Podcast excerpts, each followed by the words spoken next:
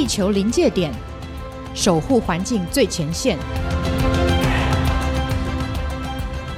各位听众朋友大家好，欢迎再次来到我们闯天下地球临界点的节目，我是节目主持人天下杂志的主编刘光莹。今天我非常高兴来到了我们现场的是两位好朋友，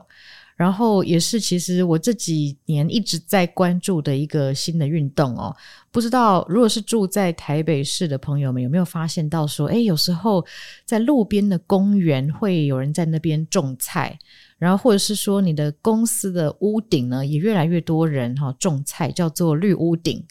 那其实我发现说这几年不管是在台北还是在其他的都市里面，有越来越多人他其实希望在都市里面找到一些种菜，还有甚至是种水果。那有很多人在做这件事情，那不管是老人还是小孩，然后甚至发现还有很多的学者也加入这样的行列。那我们今天来到现场的两位来宾呢，一位是台大创新设计学院的副院长张胜林张老师，老师你好。大家好，光莹好。 OK， 那另外一位成员呢是都市农耕网的社群参与者，那同时也是经典工程顾问公司的规划师刘哲伟。哲伟你好。你好，大家好。好，那我觉得今天这个组合就已经很有趣了。我们有城乡所的老师就是张老师，然后同时他也是一位茶农，有非常多重的身份，族繁不及备载。然后哲伟这边的话，除了是这个景观工程的规划师然后也是很像一个社会运动者，那现在可能还是一个农夫。所以今天就想来聊一下说，在都市种菜到底是为什么要做这件事情。那我想先来问一下张老师，就是老师您刚我们有稍微在闲聊聊到说你是怎么开始的，可不可以聊一下是怎么把都市农耕这件事情在台湾这边开始带起来？就话说到2009年我刚刚回到台湾，然后就发现从哪边回到台湾？从美国。然后我在 U.C. Berkeley 的时候，我最好的朋友 Laura Lawson 老师，那当时我们都是在念博士，然后他的博士论文就是在写社区园圃跟都市农耕。然后他从大概念硕士的时候就开始在 Berkeley 倡议，然后开始了一个叫做 BYA Berkeley Youth Alternative 的一个社区园圃。然后他用这个社区园圃呢整个翻转了当地的非裔的这些问题少年的各种情况。那他是在哪边种呢？在 Berkeley 还有 Oakland 的都市交界的这个社区里面。所以那个社区是说真的是有人居住在那边的社区，然后找了一些空地就开始种东西。对的，然后是 Berkeley 跟 Oakland 的 City， 然后他们用$1去租这个地，然后就等于说是一个非盈利的方式开始。为什么用$1就可以租到？有这么好的事？对，好像我们也应该学习一下。对，那这件事情要怎么样来发生呢？我觉得有关于说我们在政策上的规划应该要怎么样来配套可能最后可以来提一下，因为我知道说都市农耕网它应该在对于这个政府的政策它其实有一些具体的倡议，我觉得我们可能最后这边可以来聊一下。那我这边也想要问一下哲伟，就是我知道说你大概从过去10年就已经参与在这个都市农耕的这件事，是那我们要怎么样来理解说为什么会有都市农耕？那我们现在在哪边可以看到最多？其实都市农耕从字面上来理解的话，就是在都会地区都市生活的地区。那把我们过往可能觉得是在农业地区的农耕行为把它放在都市里面，所以这时候呢这个都市地区可能是建筑物的屋顶，可能刚才提到的绿屋顶的空间，我们把它变成屋顶的农园，或者是说在大街小巷的社区里面可能转角有一块空地一直都围起来没有在做使用，那社区组织把它活化成变一个社区的农园。所以这一部分都市农耕的样态其实就是融合在都会地区的生活空间。那现在我们在哪边是可以看到最多的？其实在过去10年观察起来，6都都有这样的一个空间，特别在台北市、双北市、新北市，还有台中、高雄、台南都有或多或少的社区农园存在。你们有统计说大概有几个，有知道吗？全台湾的话，我们自己大概观察起来将近1000个以上的，比较是公共营运的，可能是超过2位参与者一起来经营的一个农园。超过2位以上就可以算一个农园。对，因为也蛮多的朋友是自己在自己的庭院里种植，那当然这就是更多啦。那所以以台北市来说，如果各位有去过松山文化园区、就我们所谓的松烟，对，其实目前市政府在那边也开辟了一个水稻田，在松烟里面有一个水稻田。 对，最近才开幕的，所以大家如果有空的时候可以逛一下。然后在台北市政府的屋顶，其实他们自己也有屋顶的职员可以去做农耕的空间。哦 OK。 然后我上次好像还听到人家说在客家文化园区里面是不是有一个农场，是他们利用坡地的地形做出水梯田的一个环境，那也来推广客家文化在农耕农艺部分的一些特色。那我觉得很多人会有这个疑问哈，既然就是刚刚都讲说我们的社会的进展好像是要从农业社会进步到所谓的工业社会，然后工商业就是现代的这样的一个社会，为什么我们应该要在都市里面种东西来吃呢？这个部分其实我觉得最大的转折是在大概2008年左右。那这个时候呢，全球的人口有超过 50% 都进入了都市，然后从我们的预测知道说大概20年之后全球会有大概 75%， 就是3/4的人口都会居住在都市化的地方。那在这样的一个情况之下，那我们这些居住在都市化地方的人如何去了解我们的食物是从哪里来，然后如何去了解农耕是什么？也就是说，人类的文明进到了一个新的阶段，是一个都市文明的阶段了。那在都市文明的阶段里面，人类需要重新跟农耕、跟土地、跟食物建立一种新的关系。也就是说，过去的人都很知道说怎么去种田，比如说像现在生活在都市里面的80-90岁以上的这爷爷奶奶、阿公阿嬷们，他们从小是会种田的。可是大概50-60岁，包括我这个年纪，都已经是在，就台湾来讲吧，我们是出生在台湾都市化的都市了。也就是说，我们跟土地的关系已经断了。那都市农耕呢，它使得特别是从小学的这个学校的这个小农园那小朋友他们可以在小学、中学、高中，他们在上学的时候就透过食农教育就开始知道怎么样种食物。那这个关系是我所谓的一个社会创新，这是一个新的人跟食物的关系。那它跟过去我们在乡下种菜是一个不一样的关系。哦，是怎么样的不一样呢？在乡下种菜的话，你的身份是农民，你是农家，然后这是可能就是你家的田或者你家族的田。可是你在学校，因为学校的一些学习的活动，然后你在这个学习的活动里面开始学习怎么样去耕种，那这个关系跟从小长大然后在田里的关系确实是一个不一样的。我们是等于是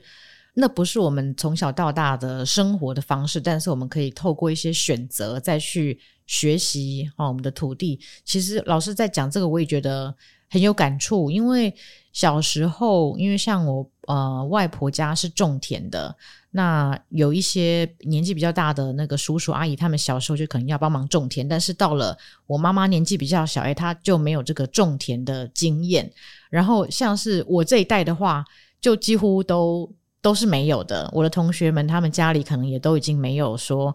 家里还有在种田的，所以我们其实对那个经验的感觉真的是非常的遥远了，或除非说是只有在假日的时候可能去什么草莓园啊，采草莓啊，我觉得那个其实都不太算是真正的耕种要不然就是可能有一些退休的长辈们，他们会虽然是在都市退休，但是他可能会在宜兰啊或在新竹山上买一块田，然后呢有时候就是会去耕种，那去享受一下假日农夫的这样子的体验。你觉得说为什么在都市人来说，再去接触到土地跟接触到耕种这件事是重要的呢？因为我觉得有可能有些人可能会觉得说，那我们身为消费者，我们就是只要可以去超级市场，然后可以去买那个放在塑胶盒里面漂漂亮亮的蔬果不就好了吗？我们为什么要自己去种这件事？那我自己去种，我种的不好也不会比较便宜，到底它意义在哪里？关键是一个学习的过程，而且在这个耕种的过程里面哦，真的是会对，不管是对气候变迁，不管是对生物多样性，都会从自己的身体开始知道。因为像我自己的话，就是从2012年吧开始有一片茶园，然后在这过去10年里面哦，我就发现说，哇，我们的那个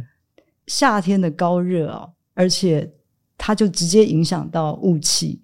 然后影响到雨的 pattern。 那这些都是我如果自己没有跟耕种直接有关的话，我可能就是看一看报纸上的 data， 或每天看一看这个气象报告。那特别是就是说我们居住在大城市里的人，然后我们的工作我们的生活都是在室内，那我们会忘记了有一个真实的自然环境。那气候变迁这样的事情，它影响到每一个人，然后更影响到我们的下一代。所以如果说我们能够透过一个简单的都市的耕种的这个关系，那开始知道土地，开始知道有什么虫会来吃你的菜，然后什么样的天气你可以播什么样的种，然后当你自己有这个经验了以后，你去学，你去吸收这些科学的知识的时候，你会非常有感觉。对，我们也观察到说，都市农跟农夫他看待雨天的心情也不一样哦。以前我们都市人就是会讨厌下雨嘛，对对对。可是你今天要耕耘一块社区农园，甚至绿屋顶的时候，老天爷帮你浇水嘛，所以这时候整个对都市环境的想象跟一些资源的想象也不一样。有的社区要做堆肥，哇，那堆肥还要材料，那它就可以连接到社区的咖啡店，因为咖啡店有很多的咖啡渣，其实都是要丢掉的。那这时候社区的资源跟社区堆肥的设施结合，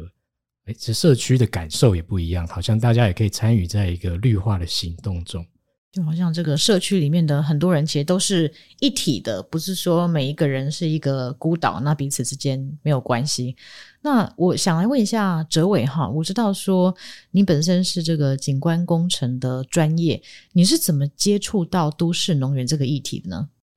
因为我们在景观工程里面当然会跟社区发生关系，所以蛮长时候我们会跟着社区一起讨论社区的户外环境、绿地空间要怎么样配置。那其实蛮多的社区都在聊的过程中会发现到有没有一块空间让大家来种东西，而且是种可食的植物。因为这个过去我们的都市计划的想象中是没有的，因为公园可能就是用视觉或者是游玩的定位来做营造。那有没有办法让民众就生活空间出家门走10分钟就可以到的地方有一个农耕的环境，这个是社区抛出来的一个需求。所以过去我们有协助部分的社区由里长或者发展协会去认养一个公有土地，把它营造成一个里民们可以来参与的社区农园。所以这个个案的经验多了之后，我们就想说一定还有更多的潜在的大众对这个事情是有兴趣的，而且做这样的营造也是让社区多一些绿化的空间，那也会让参与者会更活络于这个社区的活动中，所以它的效益其实也看得到。那这时候就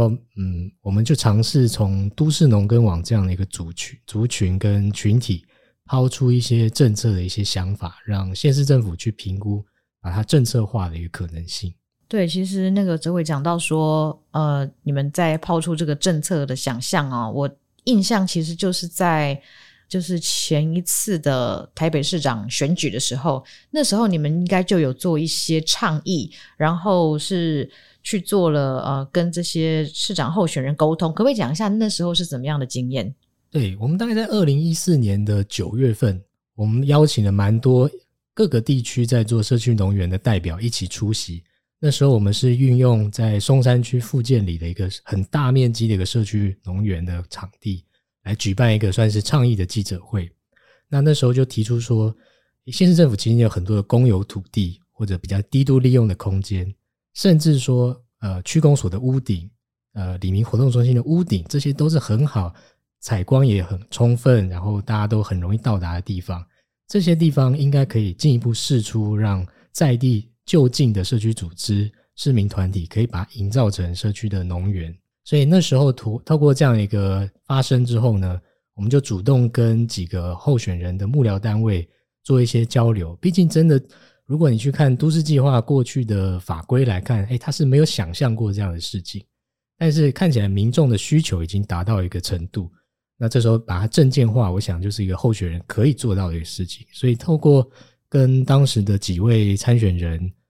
做一些沟通之后，在他们的政见其实都可以看得到类似的一个认可都市农耕议题的一个政见。 OK， 好，那我也想知道说后来这个政策实施的怎么样然后还有接下来可能会走到什么样的方向去。那我们现在稍微休息一下，等一下再回来继续聊我们的都市农耕。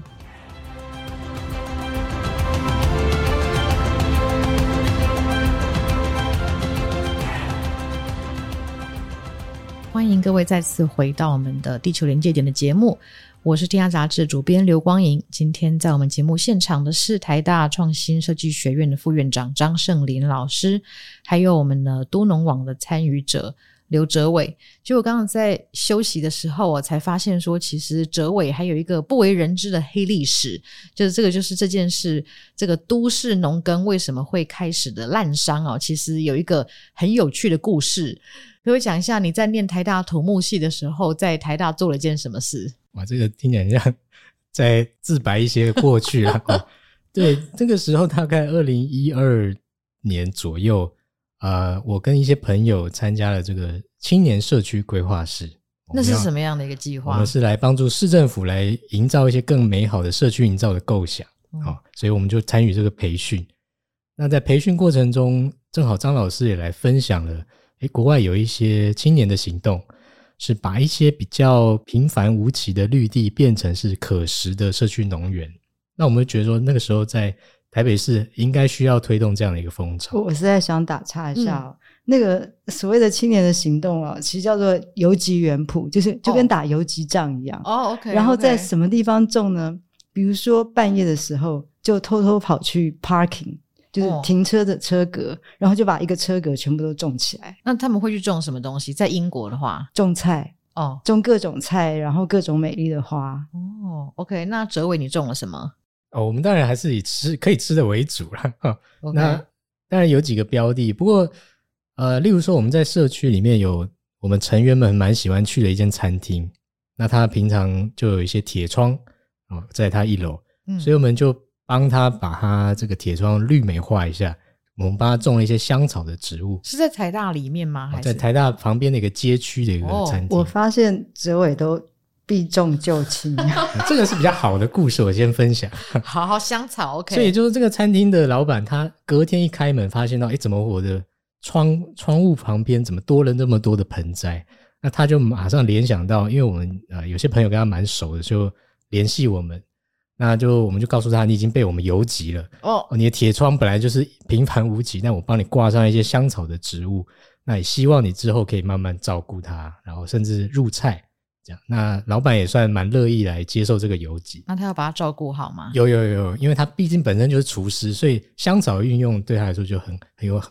好处。对，那我听说你们还在台大的这个总区里面，你在哪边种的菜？对，那个时候就发现到说台大里面很多学生餐厅有很多生厨余，可能是叶菜的厨余，或者其实还可以变堆肥的厨余。那我们就想说把这个堆肥厨余呢变成是我们种菜的肥料来源，所以我们那时候用一个厚土栽种的方法，既然要做完就是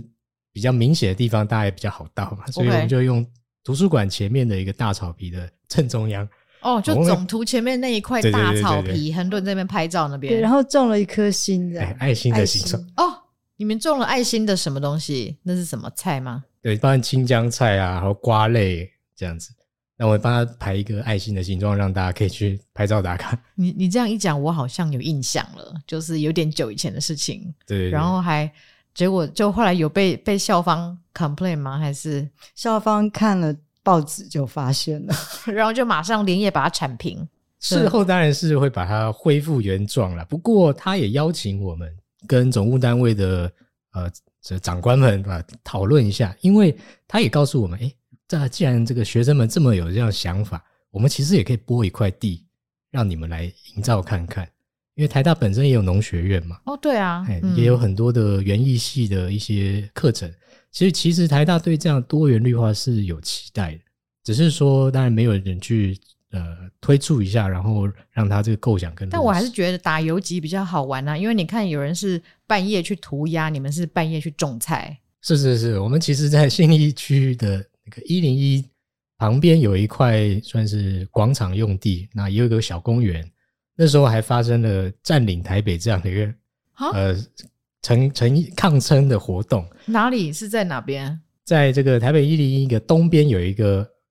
地下室是广场，地下室是停车场，然后它旁边就是信义区公所。哦，然后它在中间，它有一个公园，对对对对对，现在那边有很多狗狗可以在那边玩的那个地方。哦，对对，然后你们本来在那边有种菜吗？因为那个时候这个占领台北的运动呢，他们也选了那边作为他们搭帐篷的地方。那我们这边的想法就是、哦、那既然搭帐篷嘛，总是要晚上饿了你要有东西吃嘛。哦 OK， 那我们就支援一些青江菜苗，然后叶菜类的、哦、这个煮火锅比较容易，所以他们真的有在那边成功的种菜，以及在那边烹调晚餐吗？有收成吃过一两次当然接下来警方就会说，哎，这个连帐篷都不能了、哦、对，警方就说我也要吃，对，就不够吃了就把他们赶走，因为你们那个占领的时间他的菜可能来不及长出来，然后占领就已经被驱散了这样。那你觉得说透过这样子的在都市里面打游击种菜，你们想要传达的是什么样的这个价值呢？其实一开始当然就是看到这些比较闲置的空间，我觉得蛮多的大草地或草皮在我们的日常生活里面蛮多的啦，所以蛮多其实有机会把它转换成种植或者可食植物的来源。那这件事情就先借由游击，例如说刚才提到这个餐厅老板，他觉得这个构想他没想过，但是觉得有兴趣，或者说台大的校方，当然他或许不喜欢这个总图被干扰，不过他也觉得社区或者是学校这边如果可以有一些可食的小的空间的话是好的，所以我们透过游击先让大家讨论看看这样的可食植物在散落在各种都市空间的可能性。那接下来其实还是会跟一些 NGO 团体再把这样的倡议变成一个算是政策诉求。欸，可是齁，我们这个都市的空间这么小，而且寸土寸金，我们在利用这个都市空间的时候，我觉得大家应该都会说，哈，你看这一块地拿来盖房子不是可以花很多钱吗？然后那为什么要拿来种菜呢？你们这样子就是菜那么便宜，这样子是的好的方式吗？去利用土地的方式吗？利用土地的方式很多啊，而且有些地它反正也盖不了房子，一些畸零地，不只是畸零地，还有一些就是比如说像我们一开始的时候甚至还邀请了那个西雅图的那个社区局的这个局长，那个麦当劳先生Rich McDonald 来直接来看过我们的三城在安坑那像安坑那个地方，它的问题是出在它的整个土地的开发变成是像这种玫瑰花园城啊这种大面积的开发，那导致一些比较小块的建地，它事实上就算盖了房子它也卖不出去，嗯，所以它是建筑用地，可是它是盖了房子也卖不出去的建筑用地的时候，那社区里面的这个阿公阿嬷他们就开始种菜而且他们种的菜呢事实上还拿去比如说南势角菜市场卖OK， 就除了自己吃他们也拿去卖。那然后这些地主呢建商呢他们也知道他们的地被拿去种了，然后他们就跟这些社区里面的这些居民们、阿公阿嬷们形成了一种有趣的关系，反而开始合作，不是把他们赶走吗？对，不是把他们赶走，对，哦，因为他们反正就帮他们照顾了这些畸零地，然后这些不能没有办法盖起来的这些小块的建地也不会被其他的人占领，哦，所以就形成了一种有趣的都市边缘的这种社会关系。 OK， 所以因为如果说我那块地就放那边不管它，它可能就是杂草丛生，然后可能会有流浪狗，或是会有一些犯罪的这些角落，对，会被丢垃圾啊。对，有很多地方好像都是会变成是丢垃圾哈。那我觉得一个大家会想要问的是说，那这样听起来哈，我们用打游击的方式，就是东一块西一块这样子，好像都是一些个人在做的事情。那我们为什么要有一个都农网，然后把这些人都串起来呢？你们想要倡议的是什么事情？对，所以其实我个人在这个游击经验之后，我当然觉得是蛮辛苦的。你就这个深深的感到后悔，就是为自己对于自己的行为，晚上出没，还整个白天可能还会遭受到这公部门的铲除。当然我们还是会做，不过发现到说市政府其实延续刚才张老师提到，它有更多的闲置空间跟公有空地放在那边。那我想大家在街区生活里的经验里面，大家都会看得到，可能一个铁围篱就围起来，围了10年也没有什么动静。对啊，我们其实也都不知道里面在干嘛。那这时候真的对里长来说，垃圾是非常的多在里面，或发生一些很难管理的东西。那这时候反而里长都觉得说，如果可以把它变一个社区可以使用的空间，那甚至进一步社区农园也是里长会考虑，因为这个管理的工作投入的工作就不是里长一个人的问题，是大家都有兴趣一起来维护。那这样的过程跟个案越来越多了，我们那时候就想说市政府应该是出台一些政策来接应这样的一个需求。什么样的政策呢？可以举个例子吗？例如说在台北市当时呢，台北市政府就推动一个叫田园城市的政策，那新北市也推动一个政策的名称叫可食地景。这两个政策的大概相同点就在于说，主动释出公有空地，让社区邻里的组织里长来认养。那当然认养并不是里长个人来耕种，而是里长你要带着社区的志工队把它营造成一个公共的一个绿地，同时间是可食作物在里面做栽种。那这时候包含空地类的，甚至也开放了屋顶的空间，里民活动中心的屋顶，那只要搭个电梯再走1层楼，就变成是采光很好的一个农园的绿屋顶。对，像这一类的政策那事实上我们在看其他国家，比如说像伦敦，他们在这个奥运的时候，那他们甚至就是直接就是把可食地景这样的 policy 作为他们很标杆的永续城市的发展的政策。所以对我们来讲的话，我们其实非常清楚的知道说，就国际来讲，推可食地景、推都市农耕是一个非常走在时代前端的。所以我们会觉得说，台湾人明明就充满了这个都市耕种的这种 DNA 那我们为什么不就是推一把，然后我们绝对可以做得很好。是因为上一次其实我也有去松烟有去拜访那个附近的一个里长，他真的就是也是很厉害，他很会想方设法，就是跟这个松烟的人去做一些协商，然后把里面的那个田变成他的一个食农教育的基地那讲到这个食农教育，我也想问一下老师，因为您自己身为这个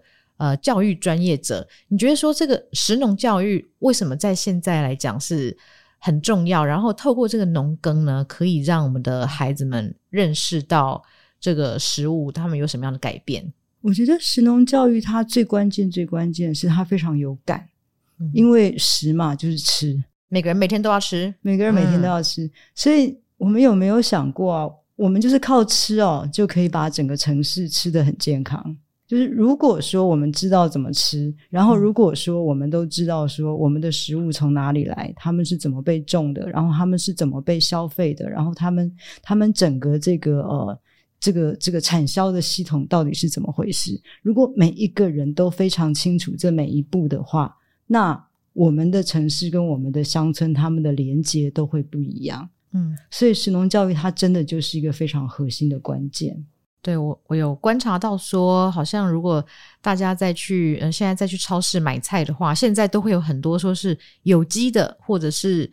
是直送的，然后他会强调说他可能无毒啊什么，但是几年前好像比较不会看到这样子的一个诉求。那我觉得是现在大家对于说食物要吃有机这件事情可能已经有一些感觉了。那我想再问一下哲伟哈，那像刚才我们其实有提到说复健里的这一个幸福农场，那它其实本来是一个很不错的这个都市农园案例，那它现在的状况是怎么样？是不是也可以凸显一些我们现在碰到一个比较大的困境？是其实在都市里面，因为我们的土地使用分区并没有一个叫做 community garden 或者社区农园这种类别，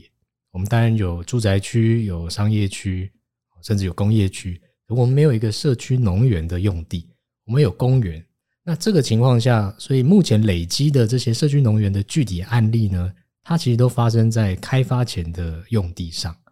等于是说这块用地可能短期中没有开发的想象，所以先释出市政府来协调，让邻里可以先营造成社区农园，但都是暂时的哈。对，其实某个时间点来看，它其实就是一个过渡期。那复健里的状态就是说，他们本来就很积极想要去争取，因为这个邻里是没有公园的里，所以过去是根本没有公园的。那正好有一批眷村的宿舍拆掉之后，里长跟在地的里民就去争取把它变成一个社区农园，那也经营了将近8年以上。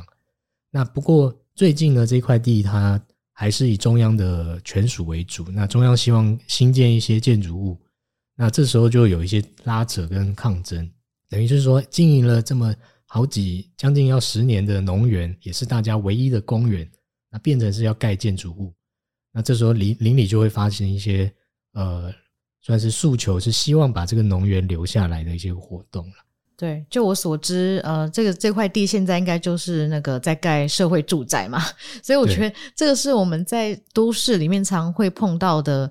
困难齁。那不同人的需求，因为如果说是像我们可能就会觉得说，哎，对啊，有这个农园是很好的一件事情，你看我们在都市可以自己种菜，然后居民也有地方可以去，但是有人就会说这么精华的地，然后我们的现在房价那么贵，那我们是不是应该要多盖一些社会住宅，然后来解决这样的问题呢？我觉得这个都是一个两难的这个状况哈。对，其实我在这个个案目前观察起来了，因为邻里非常强烈表达这样农园的延续使用需求，所以其实这个社会住宅的规划设计，它的外部空间是有预留出未来邻里再回来耕种的空间，所以他们其实有一部分妥协了。对，在规划方案上，他们开发单位也看到邻里真的有这个需求，所以你也可以想象，未来住在社会住宅的新住户，他也不要变成一个没有公园的邻里，因为他一进出来就是一样延续了大概10年前没有公园的状态，所以这个规划设计就主动的退出来，它的户外空间就多一些，更完整，临着街道，而不是把户外空间放在自己的大楼里面。那我觉得这当然是一个妥协的过程，不过也看得到纵使是开发案，其实还是可以跟邻里有一个比较好的妥协方案了。是，那其实我觉得说很多住在都市里面的人，我们都会有时候觉得说啊，很久都没有出去走一走，那如果你家附近没有公园的话，那整天都是在水泥丛林当中齁，你家也是水泥，那公司也是水泥，整天是在水泥之间移动来移动去。那我自己是觉得说，如果可以在一些角落找到这个农耕的方式，等于是为自己喘口气齁。所以如果说是对于自己在家里附近有一些地想要拿来要种菜的话，你觉得他们可以怎么开始呢？老师有什么建议？怎么开始？就直接开始打电话找哲伟。对，因为其实现在县市政府因为有政策的关系，所以其实真的是可以打电话跟市政府说，诶，我看到某一块地在什么地址，你跟他描述，然后当然市政府这边就会帮你去查查看这块地是市有土地还是国有土地，那你也可以跟林里长来讨论看看，因为县市政府都有政策嘛，田园城市跟可食地景，所以林里长要参与这些政策是相对过去来说非常容易的，说不定是有诱因的。对，其实市政府也会补助一些营造的费用，大概几十万，其实是蛮足够了，在开辟一个农园的过程中。OK， 所以说今天听到我们这个节目的听众朋友，如果你们家里附近你就觉得说哪边可以开始种东西的话，你就不要怀疑，马上拿起电话打给你的县市政府或者是邻里长，他们说不定早就已经想做了，他就等你来跟他讲。那就是其实接下来我很希望说可以看到更多的都市农耕出现在你我的生活各个角落。那我们就谢谢哲伟还有台大的张圣林老师，那我们就节目下次再会，大家拜拜，拜拜，拜拜，谢谢。